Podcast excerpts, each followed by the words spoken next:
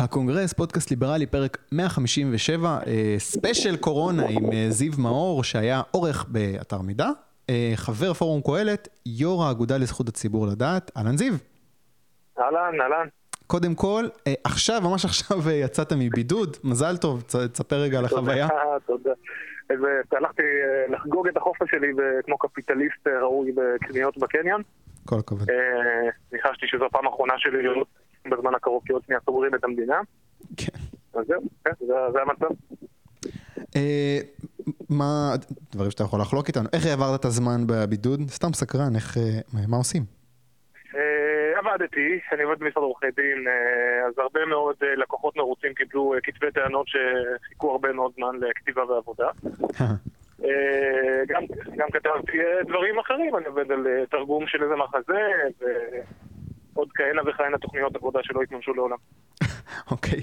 אה, טוב, אז הפודקאסט הזה הוא אקטואלי מזווית ליברלית, ליברלית קלאסית הכוונה, והנושא הזה של הקורונה מציב אתגר מעניין בפני ליברלים, אנשים שבדרך כלל לא רוצים שהמדינה תתערב בחיים שלהם.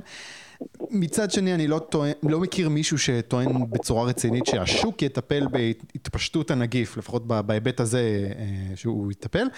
אני אשאל את זה אז מהכיוון ההפוך אולי. אה, האם הממשלה יכולה, צריכה להכריז על מצב חירום ולנקוט בכל צעד שצריך כדי לרסן את ההתפרצות פה, סטייל הממשל בסין, או שגם במצב חירום של התפשטות מגפה יש דבר כזה שנקרא זכויות פרט. איך אתה רואה את זה? היה לך הרבה זמן לחשוב בטח. אה, כן, הרבה זמן לחשוב, השאלה הייתה ארוכה. כן. אה, בוא נתחיל מהיסודות. הקו שמפריד, לדעתי, בין ליברלים קלאסיים לבין ליברטריאנים, זה התפיסה שאומרת ש... אצל הליברטריאנים, התערבות של הממשלה בכלכלה ובזכויות הפרט היא לא לגיטימית בשום מקרה. Mm-hmm. גם, גם כאשר חייבים לעשות אותה היא פגומה מבחינה מוסרית. ועוד הליברל יגיד שההתערבות היא לגיטימית כאשר יש מצב של כשל שוק. Mm-hmm. מהו כשל שוק? אם הנחת העבודה של הכלכלה הליברלית היא שכאשר אנשים פועלים בצורה רציונלית למקסום תועלתם, כולם מרוויחים הכי הרבה, כאשר התנאי הזה לא מתממש, יש כשל שוק שמצדיק, לפי הליברל, את ההתערבות הממשלתית. מצב כמו זה שאנחנו נמצאים בו כרגע, בהחלט מקיים את התנאי הזה של כשל שוק. בהחלט. אה, משום שיש אה, כל כך הרבה חוסר ודאות, ואם כל פרט יפעל לפי המידע החלקי שמצוי לפניו, כדי למקסם את התועלת שלו, אז uh, השוק uh, יקרוס, והחירויות ייפגעו לחלוטין. אה, באופן כזה שאנחנו נחזור למצב של אה, כל אה, דאלין דאבר, כל מי שיש לו עמדת כוח על משאבים שהציבור מנהל באמצעות הממשלה ובין באמצעות השוק הפרטי, בסופו של דבר יגיע למצב שהוא יוצא מהמשבר הזה בצורה טובה יותר. עכשיו, חוסר הוודאות פה הוא בשני מישורים. החוסר הוודאות רגיל, שבדרך כלל לא מצדיק את ההתערבות הממשלתית, הוא לגבי העתיד. מה, מה יביא איתו האסון הזה? כן, אנחנו עכשיו אה, נמצאים אה, בסוף השליש הראשון של חודש מרץ, אה, כאשר אנחנו מקליטים את הפודקאסט הזה. אתמול חגגנו את החצייה של הרף התלת-ספרתי במספר החולים. אני לא יודע, כאשר מאזין פלוני יאזין לנו איפה אנחנו נמצאים במצב הקורונה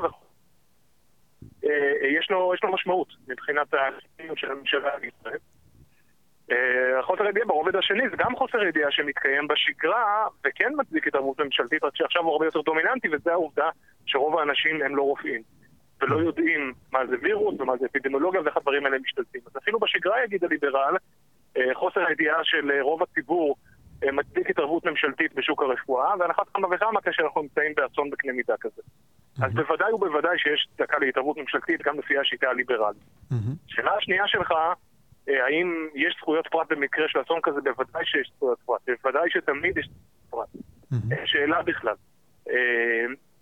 אבל עוד לפני אה, דילמת ההתמודדות כמו בסין, שנוקטת באורח אופייני שלילה מוחלטת של זכויות הפרט, מעניין להסתכל על מודלים שננקטים באירופה.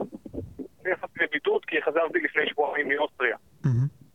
והסתכלתי על מה המדיניות ההתמודדות עם הנושא הזה, נכון להיום, שוב, סוף השליש הראשון של מרץ, השדה תעופה בווינה פועל כרגיל, טיסות, נכנ... טיסות נכנסות גם מסין, גם מאיראן, גם מדרום קוריאה, לא מאיטליה. והממשלה, הגישה שנקטה אה, ממשלת אה, אוסטריה זה שבשערים של שדות התעופה בכל העולם שיוצאים מהם טיסות לאוסטריה, עושים בדיקות לפני העלייה למטוס. לפני אוקיי. העלייה למטוס, אתה טס מדרום אמריקה לווינה, בוא אין טיסות ישירות, כי אתה טס מאיזשהו מקום לווינה, בודקים אותך בשער, עומד שם אה, מישהו שמקבל משכורת מממשלת אוסטריה, מונע ממך לעלות למטוס, שם נמצאת הבדיקה, במקום השקעה ישראלית שאומרת, הגעת לפה, יופי, אם יש לך איך להתבודד, תתבודד, אם לא תחזור הביתה. אה, אבל מה שיותר מעניין... רגע, אבל מה זה, ר- סתם סקרנות, מה זה בדיקה? בודקים חום? אי אפשר לבדוק קורונה. במקום. אוקיי. בודקים חום, ואם יש חום, אז אה, אה, לוקחים משטח, אומרים לבן אדם, תשמע חביבי, קרוב לוודא שלא ייתנו לך להיכנס, אם הוא רוצה להיכנס, עד שהוא נוחת, כבר חוזרות התוצאות של המשטח, ומחזירים אותו למ- למוצא עם הבדיקה חיובית. זה עדיין לא חסין אבל, זאת אומרת, יכול להיות מישהו שהוא נסע ועולה לטיסה. זאת הנקודה, שאנחנו חושבים, בגלל שככה התרגלנו מתחילת המשבר הזה, מהמם. במונחים של חסינות מוחלטת, ורוב האירופים לא מתנהלים בצורה כזאת. מהמם. הגישה, הגישה, המפתח המרכזי בגישה של אוסטריה לדוגמה, ואני מבין לדוגמה שבבריטניה יש אה, מחלוקת מאוד מאוד משמעותית לגישה הזאת, הגישה באוסטריה היא לבודד לא את מי שחשוד כנושא את הנגיף, אלא את מי שאם הוא ידבק בנגיף, הסיכון שלו ל- ל- למות או לסבול מסימפטומים חריפים במיוחד, אז אותם מבודדים. הם פינו בתי אבות באוסטריה, בווינה, סליחה, הם לקחו בתי אבות מווינה והעבירו אותם קומפלט לאזורים כפריים ומבודדים כדי לבודד אותם מכל האוכלוסייה. מחלקות גריאטריות בבתי חולים בווינה גם כן הועברו למתקנים בפריפריה ומשתמשים במתקנים האלה אה, כדי לטפל ב, אה, אה, בחולי הקורונה. בחרו לפנות דווקא את המחלקה הגריאטרית משום שהמחלקה הגריאטרית המאושפזים הם הפגיעים ביותר ל- לנגיף הקורונה. אין חובת בידוד באוסטריה. אין אוקיי. חובת בידוד. גם, גם מי שיש לו סימפטומים, גם מי שאפילו חולה, אין חובת בידוד. מהמם. והנחת העבודה היא שעבור רוב מוחלט של האוכלוסייה, ובפרט החלק של האוכלוסייה שהוא הכי דומיננטי לתפקוד התקין של הכלכלה, עבור החלק הזה של האוכלוסייה באמת מדובר בלא יותר משפעת. מהמם. ולכן הם מבודדים את החלק מהאוכלוסייה שמצד אחד הבידוד שלו אה, אה, פוגע פחות בכלכלה, ומצד שני ככה הם חושבים שהם יצמצמו את, את נזקי המגפה. לבוא ולהגיד לך שהגישה שם היא בהכרח נכונה יותר מהגישה שננקטת כאן, אני לא יודע להגיד את זה. מהמם. אני כן יודע להגיד לך שמה שקרה באיטליה ומה שגרם לאסון שם זה לא הגישה כפי שננקטת באוסטריה, אלא היעדר גישה מוחלט, חוסר הבנה של אה, גודל האירוע ברגעים הראשונים. מהמם. הם לא בודדו אה, אה, לא את האנשים שהם אה, נשאים בפוטנציה של הנגיף, ולא בודדו אנשים שעלולים להיפגע ממנו, מהמם. ועד שהם הבינו מה קורה כבר היה מאוחר מדי. זה מה אוקיי. שקרה באיטליה. אוקיי, אני- אני- זה- העיסוק הזה הוא, הוא באמת מעניין, מסקרן אותי ברמה האישית. אני מרגיש שאנחנו קצת גולשים אבל לדברים שאנחנו יכולים קצת לשמוע בחדשות במיינסטרים. אני רוצה רגע לחזור ל- לעניין של הזווית הליברלית ואולי לחדד את התהייה שלי. נגיד עכשיו, אה, אה, אני לא זוכר באיזה מדינה עושים את זה, אבל עכשיו מסווגים את האזרחים, אתה יודע, אתה אה, ירוק ואתה צהוב ואתה אדום. כאילו מין כזה, אתה יודע, מסמנים את כל האזרחים, ואם אתה ירוק אתה בסדר, ואם אתה צהוב אתה יכול לזוז באזור הזה, ואם אתה אדום אז אתה, לא יודע, מקובל לבית או משהו כזה, שזה, אתה יודע, זה יכול להיות משהו שאולי יהיה מאוד מאוד יעיל בלמנוע את ההתפשטות של המגפה, אבל אתה יודע, אני כזה הליברל שבי, אה, לא משנה באיזה מקום, אה, באיזה דעות ספציפיות ליברליות תסווג אותי, אני קצת מתגרד באי נוחות, כאילו לאן זה יכול אה, להגיע, סימונים כאלה והגבלות כאלה. מצד שני, אתה יודע, יש מגפה, אולי, אולי זה מה שצריך, אולי צריך לוותר קצת על זכויות פרט בשעת חירום כזאת, מה, מה המחשבות שלך? א', המחשבה שלי שבוודאי שצריך לוותר על זכויות פרט, אבל אני אגיד לך למה אני עד איזה מתקרב? נוכח עד איזה גבול? המדיניות ש- זהו, זה לא רק הגבול, צריך להבין משהו חשוב. זה לא רק הגבול, זה גם מבט צופה פני עתיד. הרי למה לצורך העניין מדינת ישראל נוקטת את המדיניות הקיצונית יחסית שנוקטת, או אותן מדינות שמסמנות אזרחים? בגלל שהן מנסות לצפות פני עתיד. מה יקרה אם הווירוס הזה אה, אה, אה, ישתולל בצורה מופרע- מופרעת לחלוטין ואי אפשר יהיה לשלוט עליו? אבל הצד השני של המטבע הוא שצורת הניהול הזו נותנת לפקידים כוח בלתי נתפס וסמכויות בלתי נתפסות, ועוד יותר גרוע מזה, איזושהי תודעה ציבורית רווחת שהאנשים האלה הם ישרי דרך צדיקים ומקריבים את האינטרס האישי שלהם למען הכלל. וזו מציאות מאוד מאוד מאוד מסוכנת כשחושבים על הצופה פני עתיד. יום אחד המגפה הזאת תיעלם, ואנחנו נישאר עם פקידים חזקים מדי, עם תהילת עולם. וזו מציאות מאוד מאוד מסוכנת לחירויות הפרט. הסמכויות שהיום נמצאות בלב קונצנזוס שניתנות לפקידים כדי, לקפ... כדי לק- ש... שמקפחות חירויות פרט, כדי לשרת מטרה שכולם מסכימים אליה, אותן סמכויות בדיוק יישארו מבחינה סטטוטורית בידיים שלהם, אחרי שכבר נעשה בהם שימוש והשד לא נורא כל כך, או שהוא כן נורא כל כך, ההיסטוריוגרפה תחליט איך הימים האלה יחרטו בתודעה הציבורית הכללית. Mm-hmm. ואחרי שכבר נעשה שימוש בדבר הזה, יהיה קל מאוד לפקידים לבוא ולהגיד, כן, לפי שיקול דעתנו המקצועי שקיבל אישור ציבורי בתקופת מגפת הקורונה, עכשיו צריך להכניס לבידוד בית את כל מי שיש לו קינים. הבנתי. זאת דינמיקה שהיא מאוד מאוד אופיינית לעובדי מדינה ולפקידים שלא משלמים מחיר אישי על התקלות שלהם ועל ההחלטות שהם אה, מקבלים שנוגעות לחירויות הפרט, וזה דבר שצריך להיזהר ממנו, וצריך להבין שבדיוק כמו מגפות ויראליות קיצוניות, אולי אפילו יותר, פקידים תאבי כוח זה תופעה מאוד מאוד מאוד מדבקת שמאוד מאוד קשה למצוא לה חיסון. אז אתה אומר לא, פחות לשים לב למה שקורה כרגע כשבאמת צריך uh, פעולות חריגות, ויותר להיות עם היד על הדופק מתי כבר לא צריך את החוקים הדרקוניים כן. האלה. עכשיו אני, אני יודע, אני ישבתי בבידוד, כמו הרבה מאוד אנשים שיושבים בבידוד, מכוח צו שנתן שר הבריאות לפי חוק שנקרא חוק בריאות העם, שמסמיך אותו לתת צווים שכאלה. עכשיו, ברגיל, או נקרא לזה כוונת המחוקק, הייתה לא להכניס אנשים לבידוד המוני. לא לתת צווים קטגוריים, אלא לתת לאדם פלוני, אתה כרגע חולה במחלה מדבקת, מסיבה כזו או אחרת אתה לא מציית לרופאים שאומרים שאתה צריך לשהות בבידוד, ולכן אנחנו נותנים צו שאומר, אתה, אדם פלוני אלמוני, מחויב לשהות בבידוד. המציאות שבה משתמשים בצו הזה, באופן שבו משתמשים בו, היא לא רק אה, חדשה ותקדימית, היא גם חורגת מהכוונה המקורית שעומדת מאחורי החקיקה שלו. עכשיו שוב, זה נמצא היום בקונצנזוס, mm-hmm. כי מה שקורה בסין מלמד אותנו שככה משתלטים על המחלה, mm-hmm. אבל המציאות שבה אה, פקידים במשרד הבריאות עכשיו גילו שיש להם את הנשק הזה מאוד מאוד מדאיגה, וצורת החשיבה שמאפשרת להתחסן מפני הנזקים של פקידים תאבי כוח לא קיימת בחברה הציבוריות הישראלית. הבנתי. אה, אני רוצה לדבר איתך עכשיו על עוד היבט של המשבר הזה, אה, וזה ההיבט הכלכלי. ובמסיבת עיתונאים שנערכה ביום רביעי בצהריים, יום רביעי לפני שבוע, אה, יו"ר ההסתדרות אה, קורא, קרא למנהיגות כלכלית שתכניס את היד לכיס ותעביר כספים. הוא מדבר פשוט על העברת כספים לעסקים שבמשבר. עכשיו, אנחנו שומעים כבר על הקצאות של מיליארדים להתמודדות עם המשבר.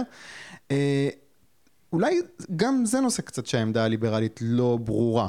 מה, עכשיו אנחנו ניתן לשוק לעשות את שלו, שהעסקים יקרסו והמדינה לא תתערב? מה, מה תפקיד המדינה במישור הכלכלי במשבר הזה? גם שעת חירום ושייתנו לפקידי האוצר לעשות מה שהם רוצים? אז באמת יש הבדל מאוד מאוד משמעותי בין uh, סמכויות של פקידים uh, שנוגעים לבריאות ולהגבלת חירות התנועה של האנשים, לבין הרצון לתת רפואה כלכלית לנזקים הכלכליים שה, שה, שהמשבר הזה גורם. Mm-hmm. וכל כלכלן, אני לא כלכלן, אבל אני מקשיב לכלכלנים וקורא כלכלנים, mm-hmm. כל כלכלן שמבין משהו אומר, זה מוקדם מדי. אנחנו עדיין לא יודעים איפה ובאיזה מרכזי קובץ בדיוק יפגע המשבר הזה בצורה משמעותית. אנחנו לא יודעים. מה זאת אומרת? יש לך... כן רגע, רגע, רגע, אני רוצה לסתור את זה כן. רגע. מה זאת אומרת? אנחנו כבר רואים שיש uh, פיטורים של אלפי עובדים נגיד באל על. הנזק כבר קורה, זה לא איזה משהו תאורטי. אולי זה לא שיא הנזק, אבל מה, נחכה? אתה אומר, בוודאי, בתעשיית התעופה אתה רואה היום נזק מאוד מאוד מאוד גדול, אולי mm-hmm. אפילו חסר תקדים. כן. אבל לך תדע איך התעשייה הזו מחר תשפיע לדוגמה על, אה, ענף הסחר בישראל, בגלל שיש עכשיו פקק אדיר בתעשייה הסינית. וכל הסחורות שמגיעות בדרך כלל בשוטף פתוחה מסין לישראל לא מגיעות. אנשים שמבקשים למכור סחור. עכשיו, הנזק הזה זה נזק שהתבהר רק שלושה, ארבעה, חמישה חודשים לתוך המשבר. Mm. יכול להיות שהוא חריף יותר, ובגלל אופי הקורבנות הפוטנציאליים שלו, עסקים קטנים ובינוניים, להבדיל מאל על, שזה עסק בקנה מידה גדול, mm-hmm. אז הרגישות של הכלכלה לנזקים בעסקים האלה היא הרבה יותר גבוהה מאשר הרגישות שלה לקריסה של עסק גדול כמו אל על. עכשיו, אנחנו לא יודעים. אם אנחנו עכשיו אה, נותנים לאל על את ה... כמה הם ביקשו? 700 מיליארד שקל? אני לא זוכר, 7 מיליארד שקל שהם ביקשו. Mm-hmm. אם אנחנו מגיעים עכשיו לסכומים האלה, זה כסף שיחסר לנו אחר כך, אולי כדי לעזור לעסקים שבמבט אה, צופה פני עתיד, אחרי שהמציאות תתייצב, אולי נבין שאלה תחומים של, של השוק הישראלי שיותר זקוקים לסיוע הזה. שים אה. לב, אני לא אומר בשום פנים ואופן אסור לממשלה במרכאות לעשות את מה שארנון בר דוד אמר ולשלוח יד לכיס. זה לא שאסור לו לעשות את זה. ייתכן ששוב, במציאות שבה אנחנו נמצאים, שבה חוק הברזל של הכלכלה החופשית, של שיקול דעת רציונלי לא מתקיים, יכול להיות שבמצב הזה הממשלה תצטרך גם לעשות את הדבר הזה ולהעניק מענקים וסובסידיות למגזרים שונים בכלכלה. אבל זה... זה, כן. לא, זה לא בדיוק נכנס למקום הזה, אתה יודע, לתת לממשלה לבחור את ה-winners and losers? זאת אומרת, מאיפה הממשלה יודעת מי צריך את הכסף ומי לא? זאת אומרת, ברור שהשיקולים פה יהיו עקומים. אם הממשלה מקבלת את ההחלטה הזו עכשיו, אין ספק שהשיקול דעת עקום, לא רק בגלל שאנחנו אה, אה, מקבלים החלטה מוקדם מדי, אלא בגלל הדמויות שלהן אנחנו בוחרים להקשיב. Mm-hmm. כמו בשגרה, כך גם במשבר, ההסתדרות היא ארגון בריוני ונצלני וכוחני, שמקדם את האינטרסים של קבוצת האינטרס שעומדת מאחוריו, mm-hmm. ולא רואה ממטר את האינטרס הכללי של הציבוריות הישראלית. Mm-hmm. בסך הכל יש לו אקדח יותר גדול מהעסקים הקטנים ומהמעסיקים הקטנים ומהעצמאים, זה כל מה שיש כאן. אוקיי, אבל מה יהיה שונה... בשגרה, מה יהיה שונה עוד כמה חודשים? הרי גם עד, עוד כמה חודשים, כשיגיע הרגע הזה שבאמת צריך לשלוח את היד לכיס, אז גם אז כאילו מי שיהיה לו את הרמקול הכי חזק אה, יקבל את הכסף. קודם כל, הציפייה, אה, עם כל הכבוד לרמקול הגדול של ההסתדרות, mm-hmm. הנזק שיגרם למגזרים אחרים, אה, אקדח קצת יותר קטן, mm-hmm. כבר יהיה נראה לעין, כבר אי אפשר יהיה להתכחש לו. אתה מבין, עכשיו אני בא ואומר, בעוד שלושה חודשים צפוי אה, נזק מאוד אדיר בתחום המסחר בגלל קטיעת המשלוחים מסין. אגב, אנחנו כבר רואים שבענף המחשוב יש עליות מחירים של 20-30 אחוז נכון למועד הזה בגלל, ש, בגלל שסחורות מסין הפסיקו להגיע.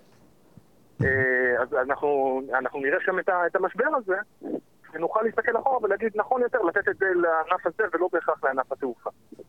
הבנתי.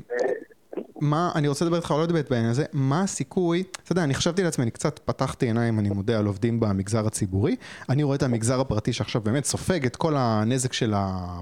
אתה יודע, אנשים לא נכנסים לחנויות, וזה חנויות באופן כללי, לא, לא, לא, לא עושים עסקים, והמון עסקים סובלים מזה. מצד שני, לא נעים להגיד, אנשים שעובדים במגזר הציבורי, יש להם קביעות, יש להם משכורת. אתה יודע, הם לא סופגים את uh, מלוא הנזק של המשבר הזה, בוא נגיד. אני לא אגיד שהם לא סובלים, אבל הסבל שלהם הוא לא, לא כל כך במישור הכלכלי, בוא נגיד. מה הסיכוי, אני אגיד את השאלה קודם, מה הסיכוי שהממשלה תצליח להעביר צעד כמו, לא יודע, איזשהו קיצוץ רוחבי בשכר של עובדי מגזר ציבורי, כדי באמת לממן את ה... אתה יודע, אני לא מדבר רק על פיצוי עסקים, מדבר כאילו על, אתה יודע, הדברים שמערכת הבריאות צריכה. מה הסיכוי שהכסף יגיע מקיצוץ ב, ב, במגזר הציבורי? אולי אפילו הקלות מס לעסקים, אתה יודע, זה לא משהו שצריך לבחור winners and losers. לדעתי הסיכוי שזה יקרה הוא מאוד מאוד נמוך. כלומר, הליברל שבי מתעורר מול המציאות הזאת, הוא אומר, וואלה, הגיע יום כיפור של הסוציאליסטים. הגיע יום כיפור של ועדי העובדים ושל העובדים המקומבנים בשירות המדינה עם הקביעות ועם סולמות השכר. כי אנחנו רואים שבמציאות כזאת אי אפשר uh, להיצמד לסולמות השכר הזה, המשק יקרוס, לא יהיה מספיק משאבים כדי להחזיק uh, uh, uh, את, תשתיות החירום שאנחנו זקוקים להן כרגע, mm-hmm. והחגיגה תיגמר, ככה אני רואה את הדברים, אבל אז אני מתעורר ונזכר איפה אני חי. כן. ונזכר איזה מיעוט uh, uh, uh, לא, לא מספיק קולני הם הליברלים. Mm-hmm. כמה בורות uh, מחדירה בכוח מערכת החינוך הישראלית והתקשורת הישראלית והאקדמיה הישראלית לאנשים אה, אה, בנושא הזה. אין, אין מודעות לכך שכסף שיוצא מקופת הממשלה זה כסף שיש לו מקור. התפיסה שמוטמעת כל כך עמוק בתודעה של החברה הישראלית היא שהממשלה מחזיקה את האזרחים. זאת, זאת המציאות שבתוכה אנחנו חיים, ואנחנו רחוקים מאוד מלשנות את, ה, את, ה, את התפיסה הזאת. כל עוד זאת התפיסה, אז כאשר תבוא הממשלה ויבוא איזשהו פקיד באוצר או שר אוצר אחראי ויגיד אין מה לעשות, היה משבר, צריך לקצץ בשכר של עובדי המדינה, אז הם כמובן יזעקו, והתקשורת תהיה לצידם, ובית הדין לעבודה המופקר והמופרע יהיה לצידם. ובגלל שלא יהיה מספיק מידע וידע ותובנות ליברליות בחברה הישראלית, מאחר שהליברלים עדיין לא תפסו מספיק עמדות כוח כדי לעשות שינוי תודעתי, אז גם הציבור יהיה שם. והתוצאה תהיה שילוב של אינפלציה בגלל חוסר יכולת אה, אה, לעמוד בלחצים הכלכליים של המשבר הזה ונטייה להדפיס כסף, קצת הגדלת הגירעון. אתה חושב שזה... בוא, בוא, תן, בוא תן תחזית אה, למה זה, זה יכול להוביל ממש למשבר של, אה, אתה יודע, סטייל אה, אמ, אמצע שנות ה-80, שפשוט נגמר הכסף? לא, זה לא יקרה לדעתי, משום שאנחנו עדיין לא התרגלנו להזרמה האדירה של מזומנים מתשתית הגז החדשה שיש לנו. מהתקבולי מיסים האדירים שיש לנו. המשק עדיין לא... א', עדיין לא נכנס לשלב האחרון של שישינסקי שגורם לכך שההכנסות יהיו באמת באמת גדולות. וב', ההגדלה שכבר אה, מאפיינת את הכנסות הממשלה ממיסים, המשמעויות שלה האיזון הנכון וההתייצבות של המשק אל מול השינוי הזה עדיין לא קנו אחיזה במדיניות הפיסקלית במדינת ישראל. עכשיו, העובדה היא ש... אה, אתה יודע, יש משבר כרגע, משבר גם בשוק האנרגיה, הקורונה תיעלם, השוק יתאושש, גם שוק האנרגיה יתאושש, ואנחנו נחזור למכור גז. וכשאנחנו נחזור למכור גז, אז הר המזומנים שיושב במשרד האוצר ילך ויגדל. ולכן אנחנו לא נמצא את עצמנו אבל כמו בסיפור שדיברנו עליו קודם עם הסמכויות של הפקידים, גם כאן הציבור, לאור האירוע הזה של תחילת תקבולי המס ממכירת הגז, צריך לפקוח 20 עיניים על הפקידים הגזלנים והחמדנים שלא ייקחו את הכסף הזה למטרות שמקדמות את המקורבים שלהם. ואם אנחנו נמצאים במציאות שבה אנחנו נשתמש בכסף הזה בראש ובראשונה באופן הגיוני, כדי לרפא את הנזקים הכלכליים של המשבר, אז צריך, שוב, לפקוח עיניים ולוודא שאחרי שהשלב הזה נגמר, שלב השיקום נגמר, הפקידים משחררים את הכסף הזה, מוחקים מהלוואות של המדינה, מורידים מיסים, מקטינים את הגירעון, זה משהו שהוא ממש אה, בנפשנו, ושוב, הציבור הישראלי כרגע רחוק מאוד מלהבין את זה. כן. כן, כן. אני גם מסתכל על, אה, על אה, שר האוצר המיועד ניר ברקת, ואני גם ממש לא רואה אותו, אתה יודע, נראה כמו סוג של כחלון, אבל אפילו, אפילו יותר. לא, אין, אין לי אופטימיות כן, בתחום הזה. שלו, ההתבטאות שלו נגד מנכ"ל משרד האוצר בעניין, בעניין של אל על היא ביזיון, וזה נורא מתסכל, כי ניר ברקת יודע על משה כחלון, אני לא מכיר אותו באופן אישי, אבל אפשר להגיד שהוא לא יודע, שאת האינטואיציות הליברליות אין לו. לניר ברקת, שוחחתי איתו מספר פעמים, שמעתי אותו מרצה בענייני כלכלה, הוא יודע לדבר ליברליזם, הוא מבין מה אנחנו רוצים מהחיים שלו. וכשהוא יבוא ויגיד אמירה כזאת פוליטית זה מאוד מאוד מאוד מדאיג. אה, כן, מדאיג, אני פסימי בנושא. אז אה, בואי נמשיך רגע עם הפסימיות, בוא נדבר קצת על, ה, על הבחירות שהיו, הבחירות שנגמרו. עברתי על הפיד שלך ונתקלתי בשם שלא הכרתי, אני מודה, אה, אורלי איידס, שהיא... אדס. אדס, שהיא מנכ"לית ועדת הבחירות, שאתה טוען שהיא אחראית להתנהלות בעייתית בבחירות האחרונות, כתבת שם משהו על זיופים בבחירות ועל איזשהו חלק שאולי יש לה בזה. במה מדובר? זה, זה משהו שאני סקרן, פשוט לא הכרתי את זה בכלל. קודם כל אה, נגיד את הדברים בפרופורציות אה, ונכניס אותם למסגרת הנכונה כדי שלא אתה ולא אני נחוקק לתביעת דיבה. אני לא אומר שידוע לי שאורלי עדס אה, עוסקת בזיוף של תוצאות הבחירות. כן. אני אומר שאני רואה דברים שגורמים לי לחשוד שזה המצב בשלוש מערכות הבחירות האחרונות. מה, על מה אתה מתבסס? קודם כל, הדבר הראשון שאני כן יכול להגיד אותו בוודאות שלמה ובלי שום חשש לתביעת דיבה, זה שעל אורלי עדס אין שום בקרה. כמו שופטים בבית המשפט העליון, גם על ועדת הבחירות המרכזית אין שום בקרה אפקטיבית. כל עובד מדינה אחר שעוסק בעניינים רגישים, בעניינים חשבונאיים רגישים, יש כל מיני מנגנוני בקרה שמלווים אותו. אבל התהליך הכל כך רגיש הזה של ספירת הקולות, זה תהליך שמתנהל ללא שום בקרה. תאורטית, לסיעות השונות יש את האפשרות לפקח על כל תהליך הבחירה, אה, סליחה, על כל תהליך הספירה של הקולות. אה, אבל אנחנו ראינו שגם בבחירות של אפריל 2019 וגם בבחירות של מרץ 2020, אה, יושב ראש ועדת הבחירות השתמש בסמכות שאני לא לגמרי בטוח שיש לו, ובשלבים שונים, בשלבים קריטיים של תהליך הבחירה, מנע מה, מהמפלגות המתמודדות את הרשות לגשת ולפקח על ספירת הקולות. Mm. באפריל 2019 היה מדובר בספירה החוזרת שנעשתה לבקשת אה, אה, הימין החדש, המפלגה של בנט, ובשלב הזה, שבו היה משחק זעום של 1,800 קולות בכניסה שלהם לכנסת, אה, החליט יושב ראש ועדת הבחירות מלצר למנוע את הפיקוח וההשקפה. ואותו דבר גם בשלב של בחירת המעטפות הכפולות, בחירת המעטפות הכפולות שהתרחש בשלב הנוכחי. עכשיו, מה מדאיג אותי? מהם האינדיקציות לכך שמשהו פה מאוד מאוד מצליח? נתייחס ספציפית לבחירות של אה, מרץ 2020.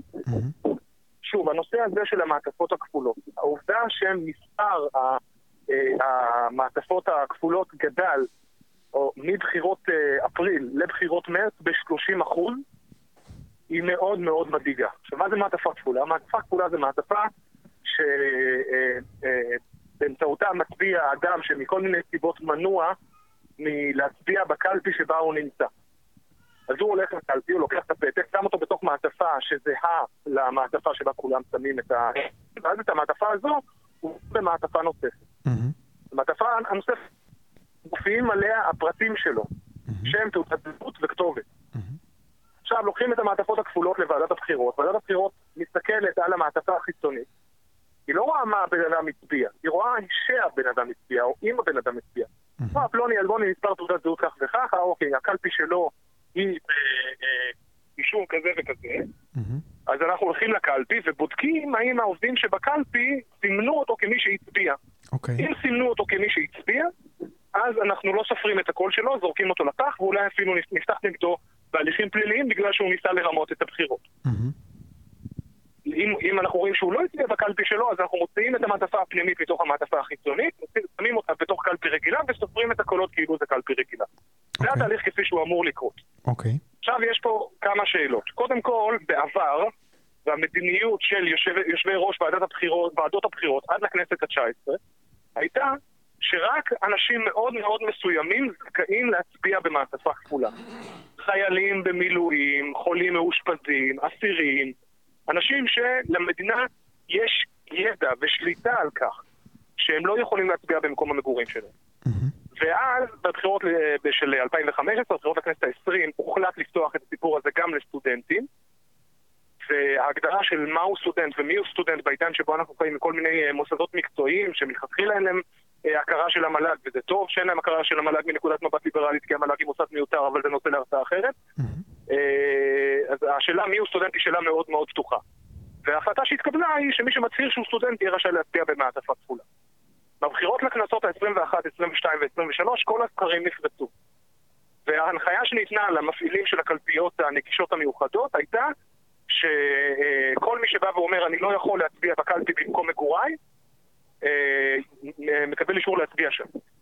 ולכן ראינו את הזינוק של, של 30 אחוז. עכשיו, חלק מה-30 אחוז האלה הם אנשים שהצביעו בקלפי אה, נגישה בצורה כנה ואמיתית, לא יכלו להצביע במקומות שלהם. Okay. אוקיי. אבל יש חשד שהפרצה הזו נוצלה. עכשיו, הפרצה הזו לא אמורה להיות קיימת משום שוועדת הבחירות אמורה לבדוק כל מעטפה כפולה, האם אכן הייתה הצבעה בקלפי המקורית או לא. Okay. אוקיי. ויותר מזה, היא אמורה גם להצליב אם אדם הצביע בשתי קלפיות נגישות או יותר, לוודא אם אדם גר בעיר מסוימת, הלך הצביע בקלפי נגישה א' ובקלפי נגישה ב', אבל לא בעירו שלו. Mm-hmm. גם על זה המערכת אמורה לעלות, לא בצורה מדגמית, בצורה מוחלטת. השלב הזה שבו הוועדת הבחירות אמורה לבדוק האם אדם הצביע בשני קלפיות או יותר, השלב הזה, משום מה, יושב ראש ועדת הבחירות החליט להסתיר אותו מעיניהם של המשקיפים. Okay. וזה אוקיי. מאוד מאוד חשוד ומסריח. עכשיו, מי שמבצעת את הדברים האלה בפועל זה אורלי עדס, מנכ"לית ועדת הבחירות, היא אחראית על התהליך הלוגיסטי, ואני חושד שיש פה בעיה, אני אומר חד וחלק וצועק, אין על האישה הזאת שום בקרה ושום פיקוח, ואני לא, באופן אישי כאזרח לא סומך עליה. אוקיי, ומעבר לחשד יש איזשהו משהו, אתה יודע, יש איזה אקדח מעשן?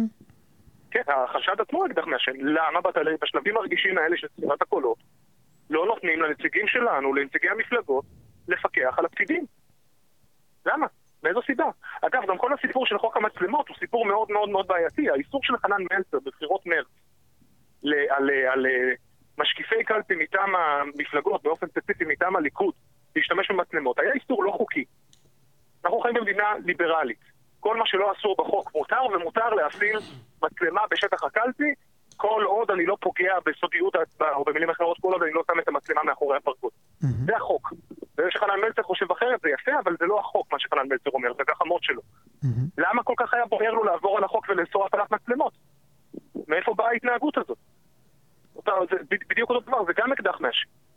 אנחנו יודעים, קראנו את התחקירים של, של כמה ליבסטין, כולנו, אנחנו יודעים שיש תופעה של פיופים. למה שוללים מה, מהמפלגות, מהנציגים שלנו, אמצעי בקרה? עכשיו, התשובה של מלצר הייתה שאני אתן את אמצעי הבקרה לא לנציגי המפלגות, כלומר לנציגים שלנו ולנבחרים שלנו ולאנשים שבחרנו לתת בהם את אמוננו, אלא בפקידים. עכשיו, שלוש מערכות הבחירות האחרונות הן לא היו בין ביבי לבין גנץ. הן היו בין ביבי לבין מנדלבליט, הן היו בין נבחרי ציבור לבין פקידים בלתי נבחרים. תאר לך שהזכות לשאת מצלמות הייתה נתונה אך ורק למפלגת העבודה, או למפלגת מרצ. רק מפלגה אחת במערכות הבחירות האלה הייתה מקבלת את הזכות לפקח. זה נראה הוגן? זה לא נראה הוגן. כאשר הבחירות האלה עוסקות באופן ממוקד בשאלה מה גבולות הכוח של הפקידים הבלתי נבחרים אל מול גבולות הכוח של נבחרי הציבור באופן דמוקרטי. לבוא ולהגיד רק לפקידים מותר לפקח זה לעשות צחוק מהעבודה. אוקיי, okay, אני מבין את הטענות, זה נושא שלא לא עולה כל כך, אתה יודע, הזכרת את קלמן ליבסקי, אני לא יכול לחשוב על עוד עיתונאים שמדברים על זה. אה, נכון, יש לנו ממסד עיתונאי מאוד מאוד הומוגני, לא פתוח לדעות שונות ול... ולאמירות ושאלות שמאתגרות את, ה... את, הקונצנזוס, את הקונצנזוס, את השיח הבסיסי. Mm-hmm. וזו המציאות, אז יש לך את קלמן ליבסקין שעשה עבודה תחקירנית מצוינת, ואף אחד לא אומר שום דבר, אף אחד לא אומר שהוא שיקר, אף אחד לא אומר שהוא רימה, בניגוד לתחקירים במרכאות של עיתונאים כמו רביב דרוקר ואילנה דיין שהם משקרים באופן שיטתי. Mm-hmm. אבל למרות שכולם מכירים באיכות של העבודה העיתונאית שלו, הסיפור הזה לא מהדהד, הוא לא עובר לעשייתן, הוא לא, הוא, לא, הוא לא גורם לאיזושהי פעולה. וזה מבטא את הברית הטמעה שבין הממסד התקשורתי לבין הממסד הפקידותי, שבעצם תלויים אחד מהשני וזומקים האחד משדיו של השני. טוב, זה עוד אחד מהנושאים האלה שאני צריך לזכור, אה, לעקוב אחריהם ברגע שכל העניין הזה של הקורונה ייגמר. אה, אני רוצה שנדבר על עוד משהו אחרון, אה, לפני המלצת תרבות, על הטיקט הליברלי בבחירות האחרונות. עוד פעם, זה מוזר קצת לדבר על זה, כי אתה יודע, הקורונה כל כך שולט בהכל, שזה מרגיש לי כמעט איזוטרי לדבר על זה, אבל עוד פעם, מתישהו הקורונה יעבור.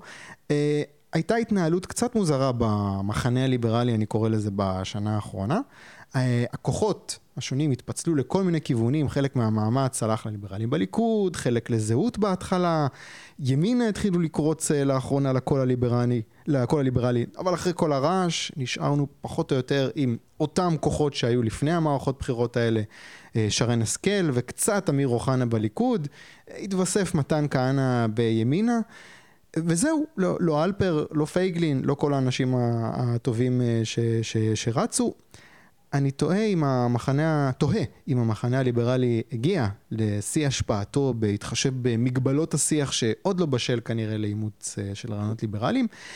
אתה יודע, זה הטוב ביותר שאנחנו יכולים לקוות לו, שניים וחצי חברי כנסת שיש להם טונות של אילוצים בניסיונות לקדם חקיקה של קצת פחות התערבות אה, מצד המדינה בחיים שלנו? זה, זה הטוב ביותר שאנחנו יכולים לחכות לו? לצפות לו? שניים וחצי חברי כנסת? יכולים לצפות להרבה יותר מזה, וכוחות לא צפויים גם עוזרים לנו, אבל התהליך הוא תהליך איטי ומסובב. אני יכול לדבר בעיקר על התחום שבו אני מומחה, וזה הנושא של התקשורת. אני אסביר למה הכוונה. יש היגיון פנימי מאוד מאוד אה, עקיב ומאוד יפה ומאוד אסתטי מבחינה רעיונית ברעיונות ליברליים. כל מי ששומע אותם, גם סוציאליסטים מובהקים, לא יכולים להתעלם מהעובדה שמה שאנחנו אומרים הוא הגיוני. אבל יחד עם המשיכה לאסתטיקה של הרעיונות, יש תמיד עוד סנטימנט נוסף. כשאני נכנס לדיאלוג או עם סוציאליסטים או עם אנשים שאין להם דעה אה, נחרצת, ואם זה כל כך הגיוני, למה זו פעם ראשונה שאני שומע את הדבר הזה? אה, נכון. ויש עוד קבוצה שיש לה את התכונה הזאת, שהם אומרים טיעונים שנשמעים מאוד מאוד הגיוניים שאף אחד לא שמע לפני, ולקבוצה הזאת קוראים קונספירטורים הזויים. גם הם uh, uh, מתאפיינים בטיעונים מאוד מאוד מושחזים מבחינה לוגית, שיש להם אה, אתה יודע, כל מיני אנשי הכדור הארץ שטוח ואנשי הקמטרייל, mm-hmm. שטוענים טיעונים ומבססים אותם בצורה שנראית על פניה כלוגית מאוד מאוד הגיונית, אבל הבן אדם שמקשיב אומר, רגע, אבל אף אחד לא אומר את זה. אף אחד לא אומר את זה, אז אם אף אחד לא אומר את זה, אז, אז כנראה אתה קוקו, כנראה אתה קונסטרנטור עצוב. ב-2007 למדתי קורס במסגרת התואר הראשון, היה קורס בתיאוריות אזרחיות במדע המדינה. ונתנו לכל סטודנט לבחור מבין ספר, מבין מקראה שהייתה איזה תיאוריה אזרחית הוא רוצה לבחור. אחת התיאוריות שהייתה שם, שכמובן שהמרצה התעכב עליה מעט מאוד, הייתה קהילתנות. שזה תיאוריה באזרחות שיחסית לספקטרום שהוצע שם, יחסית, יחסית, יחסית, הוא שמרני ליברלי. Mm-hmm. ואמרתי, על זה אני רוצה לכתוב. והמרצה אמר לי, לפני כל הכיתה, תגיד לי, מה אתה נורמלי? אף אחד לא חושב ככה. זה מה שאמר המרצה באקדמיה, וזה מה שאומר האדם מהרחוב כשאומרים לו, תקשיב, הכסף לא גדל על העצים, כשנותנים מענקים להסתדרות, אז בסופו של דבר מישהו לשלם את זה. או בדיוק כמו שאתה נכנס לאוברדרפט בבנק, ככה כשאני נכנס לגירעון, בסופו של דבר חופש הפעולה שלנו יהיה מוגבל. דיונים הגיוניים, אבל אף אחד לא אומר את זה. אף אחד לא אומר את זה, וזה לא מתיישב עם האינסטינקטים של האנשים. עכשיו, כדי שאנחנו נוכל להתגבר על המעקש הזה, אנחנו צריכים כמובן לקבל, להשיג דריסת רגל בשיח. אבל כדי להשיג גריסת רגל בשיח, אנחנו צריכים שהשיח יהיה מגרש הוגן, והוא לא מגרש הוגן. אין בישראל מערכת חדשות אחת בתקשורת אלקטרונית שהיא לא במרכאות ציבורית מבחינה אפקטיבית. אנחנו יודעים ששתי מערכות החדשות של הרדיו, שזה אה, גלי צה"ל ורשת ב', הן בבעלות מלאה של המדינה. אנחנו גם יודעים שערוץ 11 הוא בבעלות של המדינה. אותו דבר גם ערוצים 12 ו-13 נתונים למשנה רגולטורי שמבחינה אפקטיבית הופך אותם לשידור ציבורי. אני לא אתעכב על זה כרגע, זה נושא אה, אחר לחלוטין. יש מחקר שכתבתי במסגרת אה, אה, פורום קהלת שממש הולך לצאת עוד מעט שמסביר את המנגנון הזה, אבל בתוך חוק הרשות השנייה יש מנגנון שיוצר חיץ בין הציבור הרחב לבין אנשי חברות החדשות של ערוצים 12 ו-13, ומבחינת שיקול הדעת שלהם ומאזן התמריצים שלהם, אין הבדל בינם לבין אנשי ערוץ 11 וגלי צה"ל. אין תקשורת משמעותית בישראל שהיא לא אפקטיבית בבעלות המדינה. אין תקשורת משמעותית בישראל שלא חשופה סליחה, שכן חשופה להשפעות של השוק החופשי באופן שבו בעל עסק קטן חשוף אליו. כן, רגע, לא... אני, אני, אני, אני רוצה לאתגר את זה. זה לא כן. שלגמרי, אתה יודע, הקולות האלה לא קיימים. אתה רואה עכשיו זליגה, נגיד, בגלובס של מתחילים לכתוב בעניין הזה. אתה רואה את התוכנית של אה, אה, רועי כץ, של שוק חופשי. יש לך, אתה יודע, ניצנים פה ושם. אי אפשר לצפות עכשיו ל... יש לי ניצנים, יש לי הרבה יותר ניצנים. אוקיי. הכוח הכי חזק שלנו בהקשר הזה, זה שני גופים מאוד מאוד שמאלניים וסוציאליסטיים באוריינטציה שלהם, שזה פייסבוק וגוגל. כן. זה הכוח הכי חזק שלנו. זה נכון. וזו, ובלי אגב הכוחות האלה, אתה לא היית רואה את הליברליזם הישראלי מתאפיין בפריחה שמאפיינת אותו כרגע. זה נכון. אתה לא היית מגיע לשם. אבל אה, נשים, נשים את זה בצד. דיברת על גלובס, דיברת על, אה, על אה, אתה יודע, פנדיטים שונים שמופיעים בכלי התקשורת המסורתיים. Mm-hmm. זה בשוליים. זה באמת בשוליים. והאופן שבו שוק התקשורת בישראל מתנהל הוא כזה, שאי אפשר לעשות כסף מתקשורת. אי אפשר, אין דבר כזה כלי תקשורת בישראל שבאמת מרוויח כסף. את הסיבה לזה אני כן יכול להסביר, היא פשוטה. כשיש לך שוק תחרותי, אז המאפיין של התחרות הוא שכולם יכולים להרוויח או להפסיד, להצליח או להיכשל. אבל אם יש לך מתחרה אחד בשוק שלא יכול להיכשל, אז אין באמת תחרות. Mm. עכשיו, השידור הציבורי יכול להרשות לעצמו לשלם לטאלנטים שלו כמה שהוא רוצה, כי הוא הפסדי בהגדרה. והוא יכול להרשות לעצמו לגבות מהמפרסמים שלו הכי נמוך שהוא רוצה, כי הוא הפסדי בהגדרה. לכלי תקשורת פרטיים אין את הפריבילגיה הזאת, אבל בכל זאת מצפים מהם להתחרות באותו המגרש על אותם שחקנים, על אותם ספקים, קרי יצרני תוכן, ועל אותם לקוחות, קרי מפרסמים. אבל אתה לא יכול להתחרות באמת עם עסק שהחליט, אני מפסיד, לא משנה מה.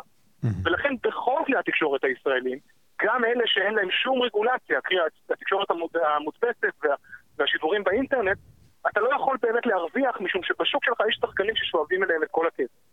אתה יודע, זה טיעון, הטיעון הזה שאמרת עכשיו, זה הקפיץ לי ישר דוגמה אחרת, את ישראל היום. הנה, זה גם גוף שהחליט, אני מפסיד בכל מקרה, הוא גם יוצר uh, בעיה דומה. נכון. הבעיה שישראל היום uh, פותר, אוקיי, הבעיה של ההגמוניה בתקשורת הישראלית, לא הייתה מתקיימת אם התקשורת הישראלית באמת הייתה מתאפיינת בחופש, בשוק חופשי. אני אסביר למה הכוונה. אה, אתה יודע מה, אני אדגים למה הכוונה. ב-1977 היה מהפך, אוקיי? והמהפך הזה קרה על אפה ועל חמתה של התקשורת הישראלית, כאשר רשות השידור, כידוע, עשתה את המוות לבגין ואנשיו. אפשר לדבר על איך בדיוק אה, הגיע המידע שהגיע לעיירות הפיתוח, שיצרו את המהפך בסופו של דבר, אבל גם זה נושא לסיפור אחר. כלומר, מה, מה היו כלי התקשורת, ערוצי התקשורת החלופיים שגרמו למהפך. ואז בא מנחם בגין ואומר, התקשורת עשתה את המוות, רשות השידור היא גוף ממשלתי, עכשיו, כשאני בשלטון, אז היא תתחיל לעבוד אצלי. והוא גילה שלא, שזו רשות ממלכתית עצמאית. אגב, היא, הלכה, היא הפכה להיות כזאת לא הרבה שנים לפני המהפך. Mm-hmm. אז ישבו חכמי, אה, אה, חכמי מח"ל, אה, גוש חירות ליברלי, ואז עוד הייתה מפלגה ליברלית משמעותית, ואמרו, איך לפתור את הבעיה הזאת? יש לנו רעיון, נפתח ערוץ טלוויזיה מסחרי. עכשיו, בגלל שחדשות של שמאלנים כבר יש, אז ברור לחלוטין שהערוץ המסחרי הזה, כדי להרוויח, יהיה חייב להיות ימני. ישבה ועדה, קראו לה ועדת קוברסקי, ב-1979 היא התחילה לשבת, והיא ניסחה ומסרה לכנסת ב-1985, שש שנים לקח לה, את uh, המתווה שהפך לימים רק ב-1990 לחוק הרשות השנייה. 11 שנה לקח לתהליך הזה לקרות. Mm-hmm. ואז מה הם עשו? החוכמולוגים האלה, ושוב, אני אומר החוכמולוגים, אני מאשים גם את חברי הכנסת הליכוד שכיהנו בשנות ה-80. הם קבעו שהחדשות בטלוויזיה המסחרית ישודרו על ידי חברות נפרדות, ושהדירקטורים של החברות האלה, ואנשים שעוסקים בשידור חדשות, יהיו חייבים להיות בעלי ניסיון בשידור חדשות בטלוויזיה. למי בישראל יש ניסיון בשידור חדשות בטלוויזיה? כן. רק השמאלנים של רשות השידור. אוקיי, עכשיו, המערכת הזו היא בעצם מערכת ש... היא נורא נורא מסובכת מבחינה תחיקתית, החוקים האלה, חוק הרשות השנייה, חוק הבזק, חוק התאגיד, חוק רשות השידור זיכרונו לברכה, או לא כל כך לברכה. אה, רגע, רגע, אה, אנחנו נכנסים פה מאוד מאוד לעומק, ואני בסך הכל רוצה להגיע פה לאיזה מסקנה שורה תחתונה. אני כבר סוגר לך את המעגל, כבר סוגר לך את המעגל. שאלת אותי על הפיזור של הקולות הליברליים ועל החולשה שהפגענו אחרי שלוש מערכות בחירות שהייתה לנו לתרגל את הכוח, אני כבר סוגר את המעגל הזה. אוקיי. אני רק אומר, אני חוזר. אז המערכת הזו זו מערכת שמתוכנתת לשכפל את עצמה. ולכן לא היה כלי תקשורת ימני שמרני לפני ישראל היום, למרות שהיו כמה ניסיונות אפקטיביים, פריסה ארצית. בא שלדון אדלסון והחליט להקים את המפעל הפילנטרופי הזה, שרק במקרה מאוגד כחברה בעם, שנקרא ישראל היום. ועשה שינוי. גם השינוי הזה לא יכול היה להתחולל בלי הרשתות החברתיות. אבל השורה התחתונה היא שאי אפשר להרוויח מתקשורת בישראל, וכאשר אדם מחזיק מפעל ששווה עשרות מיליוני שקלים שלא למטרת רווח, אתה תמיד תוהה מה המטרות האמיתיות שלו. אם המטרה שלו הייתה לעשות כסף בצורה רגילה והישרה, הייתה בישראל תקשורת ישראלית ימנית חזקה. אין תקשורת ימנית חזקה. כל האנשים שעובדים בתקשורת גם חייבים את מטה לחמם לפיקוח ממשלתי עודף, וגם בצד השני של המטבע יודעים שאם יפגעו במתחרה במרכאות שלהם, אז אותה הסרת רגולציה שתגרום לחשיפה של כלי תקשורת X לכוחות השוק, גם תפגע גם בהן. אוקיי, אני רוצה לחתוך, הבעיה ברורה לי, אני רוצה באמת לשאול אותך, אוקיי, לאן זה מוביל? מה, אתה יודע, כדור הקסם שיפתור את כל הבעיה הזאת? שני דברים שכרגע עומדים על השולחן, שהם בעצם המסקנות של המחקר שהזכרתי קודם, שכתבתי בפועלת בהקשר הזה. א', חוק, אפילו חוק יסוד, שקובע שהאינטרנט הוא מרחב חף מרגולציה על תוכן. אוקיי. אין התערבות ממשלתית בתוכן כלשהו, אה, למעט ההתערבות הפלילית. מי שעושה הסתה או לשון הרע או דברים כאלה, עושה משהו שהוא פלילי, mm-hmm. או עוולה אזרחית, בוודאי שאפשר לאכוף. אבל רגולציה שאומרת, אתה גוף תוכן באינטרנט, אתה מחויב להשקיע בכך וכך, mm-hmm. כרגע אין את הדבר הזה. יש מספר הצעות חוק שרוצות לדחוף את הדבר הזה. אנחנו מנגד עוקבים בזה שזה לא יהיה. אוקיי. וכדור הכסף השני בהקשר הזה זה פירוק אה, הרשות השנייה ומועצת הכבלים והלוויין. שני גופים שכרגע התפקיד היחידי שלהם במציאות הטכנולוגית שבה אנחנו נמצאים זה להתערב בתוכן של כלי תקשורת. ברגע שהתוכן של כלי תקשורת ייקבע אך ורק על ידי כוחות השוק, הכלי תקשורת בהכרח יתחילו להיות רגישים לכוחות השוק גם במבנה התאגידי הפנימי שלהם, וכתוצאה מכך באופן בלתי נמנע גם במסרים שהם מעבירים לציבור. ואז אנחנו נתחיל לראות שיח ימני רחב יותר, שמאפשר לשיח הליברלי לצאת מהמסגרת של הקונספירטורים יחד עם אנשי המפלצת שלו. ומה ההיתכנות של זה ברגע שתיגמר הפאוזה הזאת של הקורונה? זה משהו שהוא כבר בדרך, או שזה עוד לא...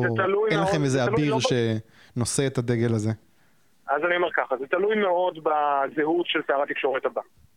אה, לא רק בהשתייכות הפוליטית שלו, אלא גם בזהות שלו, כי שאנחנו יודעים גם ש... אה, לצורך העניין אה, ימינה והליכוד הן מפלגות מגוונות. ימינה הכילה את שולי מועלם, אישה מאוד מאוד סוציאליסטית, וגם בליכוד לא חסרים אה, סוציאליסטים. אז השאלה מי יהיה שר התקשורת הבא. ומה רמת הנגישות שלנו אליו בתור האגודה לזכות הציבור לדעת, או פורום קהלת וכן הלאה. אה, אני כן יכול לומר לך שאני מנהל שיח לא פורמלי, לא מעט פקידים במשרד התקשורת, ואני אומר לך שהדעות חצויות. יש, אה, יש פקידים שלגמרי איתנו ולא מבינים איך, אה, איך אנחנו עדיין נמצאים בתוך אותו משטר רגולטורי אה, ש... שנהגה בסוף שנות ה-70 ונולד בתחילת שנות ה-90, Mm-hmm. ויש פקידים שבטוחים שהתפקיד שלהם בחיים זה לקבוע לאנשים מה לראות בטלוויזיה. אז מבחינת הפקידים, הפקידים חצויים, וזה קריטי, כי אם uh, היינו שומעים שהפקידים כל כולם uh, בעד המשך הרגולציה, אז, uh, אז היינו בבעיה. אבל כן. יש שני קולות בתוך משרד התקשורת עצמו בדרג המקצועי, וזה מקור. לנחמה. כן, נכון. אוקיי, אוקיי. אה, טוב, דבר אחרון, בוא נדבר על המלצת תרבות, ספר, סרט, פודקאסט, אירוע שאתה רוצה להמליץ עליו. לי אין המלצה השבוע לצערי, אה, אני רק יכול להגיד שסמוך על סול חזרה בעונה חדשה, וזה מומלץ, אבל זה לא סוד גדול שזו סדרה נהדרת. אז אני אשאל אותך, אתה אמור להיות אה, אחרי הרבה שעות של אה, בינג' של משהו בבידוד, מה גילית? על מה אתה ממליץ? אה, מה גיליתי? גיליתי שהטלוויזיה העולמית נמצאת עכשיו באיזושהי נקודת שבר טרום קורונאי, לא ברור, אין שום דבר חדש מאז משחקי הכס שאני יכול להגיד ששווה לראות אותו. ולכן הבין שעשיתי היה, חזרתי למקורות, חזרתי לבסיס, הבית הלבן. הבית הלבן, אוקיי. הבית הלבן, The West Wing, אה, אה, מין אה, אוטופיה דמוקרטית של, אה, של הדמוקרטים המתונים, של העשור הראשון של המאה ה-21,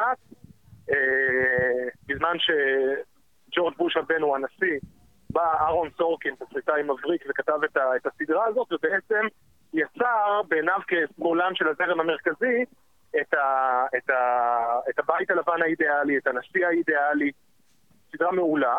Hmm. אתמול ראיתי סצנה ששווה להזכיר אותה בתוך ההקשר של השיח שלנו, אז הנשיא נתקל בדילמה, כי יש איזושהי חברת הייטק אמריקנית שמעסיקה 80 אלף אה, עובדים, ו... נקלעה לצרות, צריכה לעשות ריקו לכל המוצרים שלה, 800 מיליון אה, שבבים שמפוזרים ברחבי ארה"ב, ואין צל של ספק שהחברה תקרוס, ובא יועץ בכיר לנשיא ואומר, תקשיב, אנחנו חייבים לתת להם איזשהו מענק או איזושהי הלוואה. ואז הנשיא הדמוקרטי השמאלני הזה יוצא בסרט של אמירות ליברליות, איזה מין מסר אנחנו מעבירים לשוק, אם אנחנו עכשיו ניתן לכל מי שקורס עזרה, אז כולם יקרסו מיד אחר כך, מה, אני עכשיו אתחיל לסבסד את תעשיית המחשבים, הם יתחילו לעבוד כמו פקידי ממשלה, כמו שאתה עובד, הוא אומר לפקיד הבכיר שלו. ממש ממש מתעצבן, וזה שיח שהוא לא אופייני לנשיא הזה. ואז אומר לו היועץ שלו, תגיד, אתה, אתה נורמלי? אתה שומע על מה אתה מדבר? אתה מדבר כמו רפובליקני. הוא אמר לנשיא, אתה יודע כמה כסף החברה הזאת תרמה לי בבחירות? אני לא יכול לקבל כסף. אז זה, זה, זה גם, אה, אתה יודע, רמת הכתיבה ורמת התחכום הן כאלה שפשוט לא קיימות ב, ב, בטלוויזיה. עכשיו מאוד מאוד אה, נהנה מהסדרה הזאת. אה, איפה זה אגב? איפה אפשר לראות את זה? באינטרנט זה, זה לא קיים באף אחד מהשירותים קיימים, יש DVDים שמתקרבים, אבל אפשר, אפשר למצוא את זה באינטרנט. הבנתי, אוקיי, אז הבית הלבן של הסדרה של אהרון סורקין. זיו מאור, תודה רבה רבה. בשמחה רבה, היה כיף להתארח. היה לי גם כיף. קורונה, קורונה נעימה לכולם. שוב, תודה רבה לזיו מאור, הקונגרס, פודקאסט ליברלי. אה, ניפגש בשבוע הבא עם עוד ליברל, תהיו בריאים.